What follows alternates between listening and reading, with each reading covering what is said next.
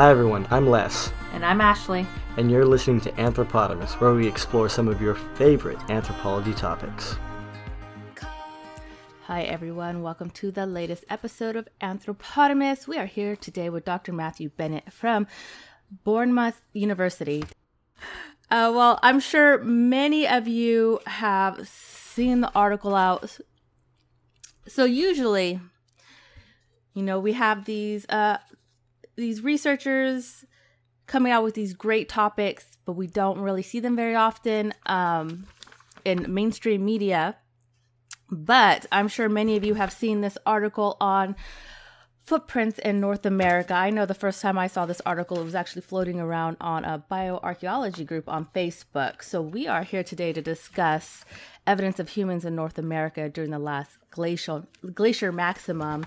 Um, Dr. Bennett, thank you so much for coming with us today. Um, can you tell us? Before we get started to the article, I mean, your background is in geology and geography, but a lot of your research has to do with footprints and fruit, foot morphology. Can you tell us how exactly did you get in such a specific uh, research field? I'm a, as you say, um, I'm a geologist, sedimentologist, uh, um, and I've worked in a variety of areas over um, extended period of time. First in the high Arctic, and then in Central America and Africa.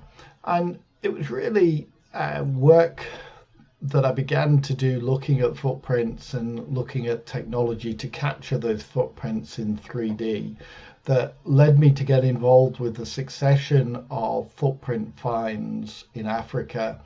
And uh, over time, um, wrote a textbook, plenty of papers, and became something of an expert or um, perceived as an expert in the field.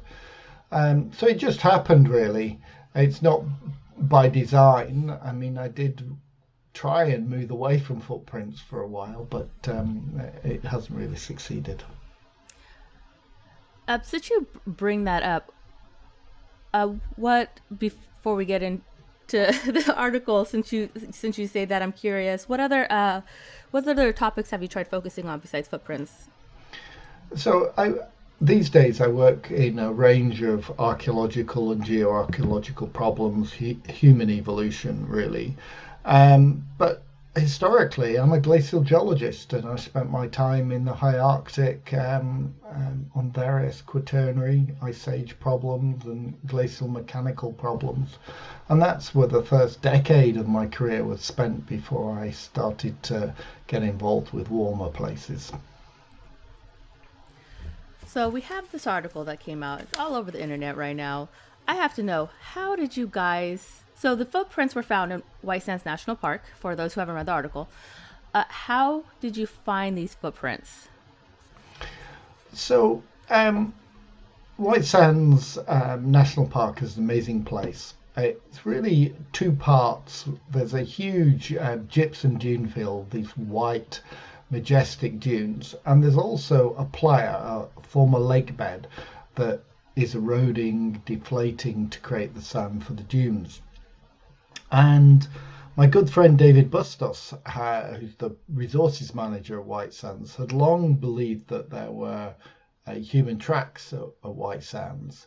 We known for a while that there were um, mammoth tracks and giant ground sloth tracks, but he thought they were human tracks. So in 2016, he reached out to me as a, a footprint expert to really look at them. And I went there for the first time in January 2017, and we started to work together on uh, the footprints um, there and built up various stories and snapshots into past life on the playa, but we weren't able really to date the, the footprints other than by their association with um, extinct animals like mammoth and ground sloth. Um, and it wasn't until September 2019 that we found a locality where we could see a clear line of footprints um, going on into the distance under a, a, pile of sediment, a bluff that was in situ sediment, hadn't been disturbed. And at that point, we realized we stood a chance at dating them. And that led to a major excavation in uh, January 2020 when uh, a bunch of folks came out to, to excavate and to date the, the tracks. COVID happened, which slowed us down, um, but finally the work was published um, in September of this year. I mean, how excited were you guys when you found that? I know I would probably scream if I found footprints. Well, the, the, we knew that there were footprints um, uh, there for a long time. It was just that the it, the dating context didn't really mm-hmm. exist. Um, we weren't getting them in a position where we could be clear that they that the overlying sediments were in situ. So um, I wasn't actually that excited, to be honest, because the, the, the the the site um, real potential is in the interaction of humans with megafauna. You can actually paleo track the megafauna and the human and their interactions, and I think that sort of behavioral ecology is far more interesting than their absolute date. And there's so much controversy associated with the peopling of the Americas that I wasn't that um, pleased that we were going to enter that that debate really. But you know, you find what you find, and we enter that debate. So, since you bring up the debate, since since this article's come out, what kind of uh, pushback have you guys gotten? Um, it's been fairly well received. It's still very early days. Um, it's only been out um, uh, six weeks or so, um, slightly less than that. So that you know we're getting positive uh, comments. Um, there's some concern um, about the dating, some aspects. You know, people want clarification about methods and and some the ways in which we we don't think certain things are problems. But you know, it's all generally very positive. But with all of these things, it's time that's the important thing. You know, you can't judge a, a site or a paper until four or five years down the line when, you know, the dust has settled, people have um, had a chance to reflect and critique your work, but also we've had a chance to bring forward much more of the detail. As I say to um, people, all we've written is the headline and we now need to write the article. So the, the science paper is the headline. Now we need to bring forward all the detailed work that forms the body of the of, of the story in due course. And that has been delayed by COVID, um, but we hope to be back in the field in January and continue to, to work at the site and collect more of the detail. So, since you uh, mentioned that there's concern about the the dating methods and clarification on that, um, I was reading the article and it said that um, the the real tipping point was a uh, a plant that you guys found in one of the footprints that you were able to carbon date. Um, if that's correct, uh, can you can you tell me a little bit more about that?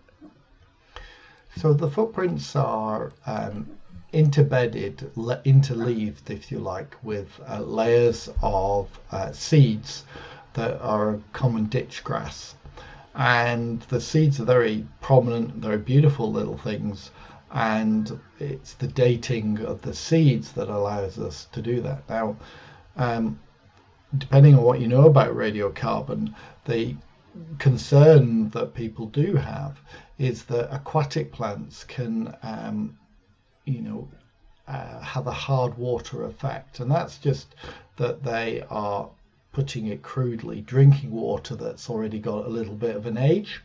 And this can make the dates a bit older than they should be. But um, we rebut that quite uh, well in the paper, even though I say so myself, by um, you know comparing it with uh, other terrestrial um, dates and really um, dealing with that detail. And that will always be um, anybody who wants to rubbish the dates will say, oh, there's a hard water date, they're older than they should be. And we would argue, and as we have done in the paper, that um, you know the dates are sound.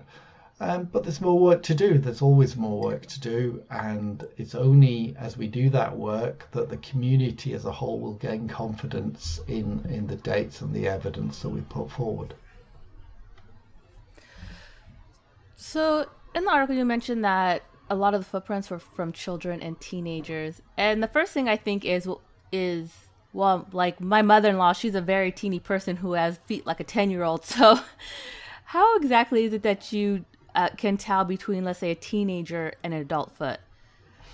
You can't really. So um, that's the truth. So um, all we're doing is we're using um, size of the footprints and we're using modern growth curves, the sort of thing that you monitor um, child's development with. You know, their, their feet get bigger as they as you get older, and we're using those modern curves to make inferences about the uh, about the potential ages, and those ages come with error margins and lots of caveats. So you're exactly right.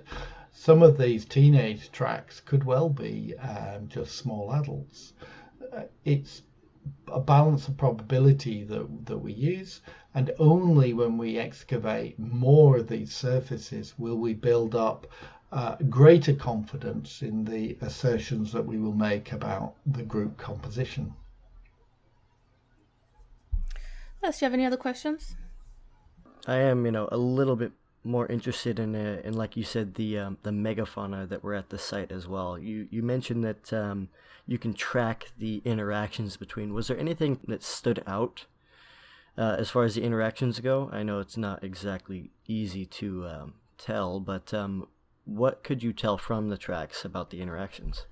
So, at the site that, at which the, the dating is based, which is this locality too, um, there isn't much that we can say at the moment other than uh, there are various uh, dog-like prints uh, stepping over and into the human tracks, so that there's a lot of canids um, there of one form or another, which is what you would expect. Um, not necessarily saying that the, the dogs were in any way um, domesticated, we just naturally wild dogs tend to associate with humans um, scavenging.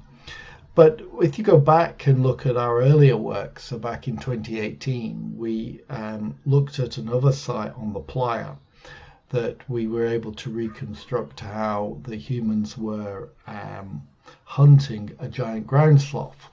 And, you know, laid out in the footfall of the humans and the sloth was a story about how um, they were um, interacting. We've got other other examples of how the humans were interacting or the animals were wary of the humans' uh, trails and trackways. And um, so there are a lot of behavioral, ecological um, aspects to this that could be reconstructed.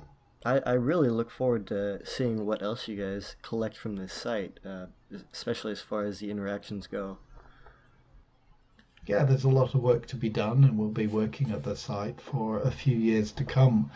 And as I say, all we've done so far is we've written a headline, and now we need to bring forward the the, the, the detail for the for the you know the the full story, and we'll do that in the in the in the coming years. So besides besides this particular work, do you have what other research ha- have you are you interested into getting into in the near future? So I work on footprint sites in a whole variety of places. So just before this um, paper came out, we had a paper on a series of hand and foot impressions in Tibet that were um, produced as art, or we believe they were produced as art, as uh, young kids were playing uh, in a hot spring, in limestone, a hot spring. So I'm working in Tibet at the moment, but I also work in forensic practice. So a lot of the footprint uh, methods and algorithms and, and analytical procedures we develop for fossil footprints, we translate into forensic practice. So we do quite a lot of work um, translating um, this work into helping, you know, um, forensic officers at crime scenes, developing tools for them. Um, so we're active in that field. So it's not just pure archaeology, anthropology. We also translate that into, as my mother would say, into something useful. That's amazing. Hey everyone, Anthropotamus is going on break for the month of December. Thanks for listening to this episode and stay tuned for more. Thank you all for listening. Distribution of Anthropotamus is in collaboration with the American Anthropological Association. Please continue to follow us on Instagram and Twitter at Anthropotamus for our latest episodes, show notes, and book discussion schedule.